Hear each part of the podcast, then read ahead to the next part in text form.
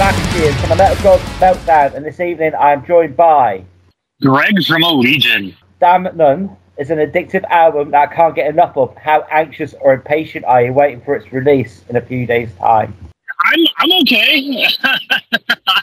maybe maybe after six I, I six albums, I'm just like, ah, it'll it'll happen. It's gonna happen anyway. I, I don't I haven't thought about it. I have not even thought about it. Well, now I'm gonna think about it. Now I'm gonna be anxious. You brought it up. Yeah, because of course this is your sixth album, and I expect every album you've released, you think this is your strongest. But would you say this is your strongest?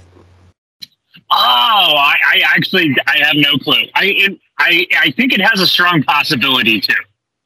But uh, I, but I kind of feel like you never know until uh, afterwards. Damnum means loss in Latin. Can you expand a bit a bit about those influences on this work of art? Oh, sure. I mean, I, I think that uh, you know during uh, COVID, everybody experienced a little loss, whether they just lost a couple years of you know of going out and uh, living life, or you know they lost friends or loved ones or their job or stuff like that. So it just seemed very appropriate uh, and all encompassing, an all inclusive club, as it were. Damnum is your password to get in. My personal favourite track today is Into Embers. Which would you say is yours today and why? I would, I think, To Carry My Grief is my favorite, uh, just because I love the way the music builds through, throughout, like kind of the middle section. I'm really proud of that. I saw the guitar demo of Into Embers. Are there plans to do more sessions with the other tracks at some stage? Yes, yeah. Mike and Mike and I have done uh, uh, a Beast and Worms and Vermin, so they will be they will come out whenever they get edited. I guess. True. I love the um, artwork. I'm very like 80s um, vinyl and artwork is still like the main, one of the main things for me. Can you tell us the story behind it, and will you have that framed around your home? I mean, I'm, I, I'm sure I will. I'm sure I will have it up on my wall. Um, I don't. I actually couldn't tell you the story. Um, I think we we we struggled a little bit with the art. Um, I think that we were just trying to convey little things that were sprinkled through the album and put into one kind of picture. So there's lots of little things to draw your eye to. You know what I mean? So like there's there's tons of there's a whole lot going on on that cover that you can literally spend a long time looking at to try to see all the little things. I want to touch on the track called Home. Um, it's about loss and it's obviously a very personal song. Do you think and hope that a lot of people will get a lot of solace from that track? I really hope so you know, I that, I think that's a really special track on the album. Uh, I mean, personally, it, it, was written in a lot of grief, you know, going through some very personal experiences for multiple people in the band. So it's a, it was a hard one to write, to arrange, and record. I know uh, I had to excuse myself from the room. I think twice when we were uh, arranging it can you remember the first time you ever played live and how it felt to have people watching you? I mean, I can remember my first my first gig with this band and uh, how much fun it was, and it was it was a an experience that you you you chase after. You chase after that rush. I, I understand you're hitting the road as we speak. Do you have plans to get across the pond, and if so, where? Oh yeah, we uh, we're coming over uh, with Archspire and Rivers of Nihil um, in November.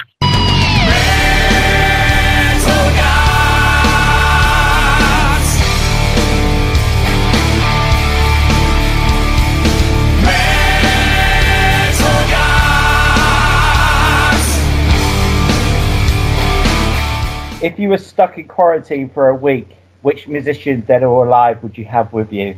Oh man, see, this can get creepy really fast. Um, um, I would, you know, I would love to pick Per Nilsson's brain with a guitar in my hand for for a week. That I, I think he would hate that, but I would get a lot out of that. go back in time, can you tell me what was the first album you ever owned? The first album I ever owned, I think it was Bon Jovi "Slippery When Wet." Are there plans to ever do some covers of Bon Jovi? uh, I could I can safely say no. I think uh, Riley would rather kill himself. Could you tell us the most memorable concert you've ever been to other than your own? A couple come to mind. I don't. I, yeah, there, there was one I went to see the Los Angeles Guitar Quartet. That was such an amazing uh, performance. I remember that. Obscura opening for Black Dahlia Murder. That was a really good one. And then the Faceless playing uh, Planetary Duality. It's an entirety. I remember that. So those were the highlights, big highlights. If any one of your Yeah. songs from the new album could appear on a soundtrack or any film or cult TV series, which one would you choose and why? Um, either a Beast and Worms or Called Home, because I, I think that they're very accessible.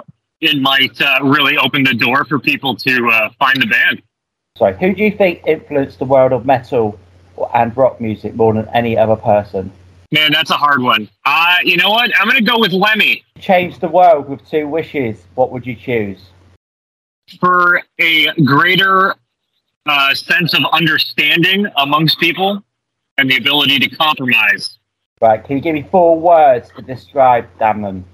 Brutal, melodic, sad, and guitar solos. Well, I want to thank you for your time. Do you have any final words for your fans and our listeners?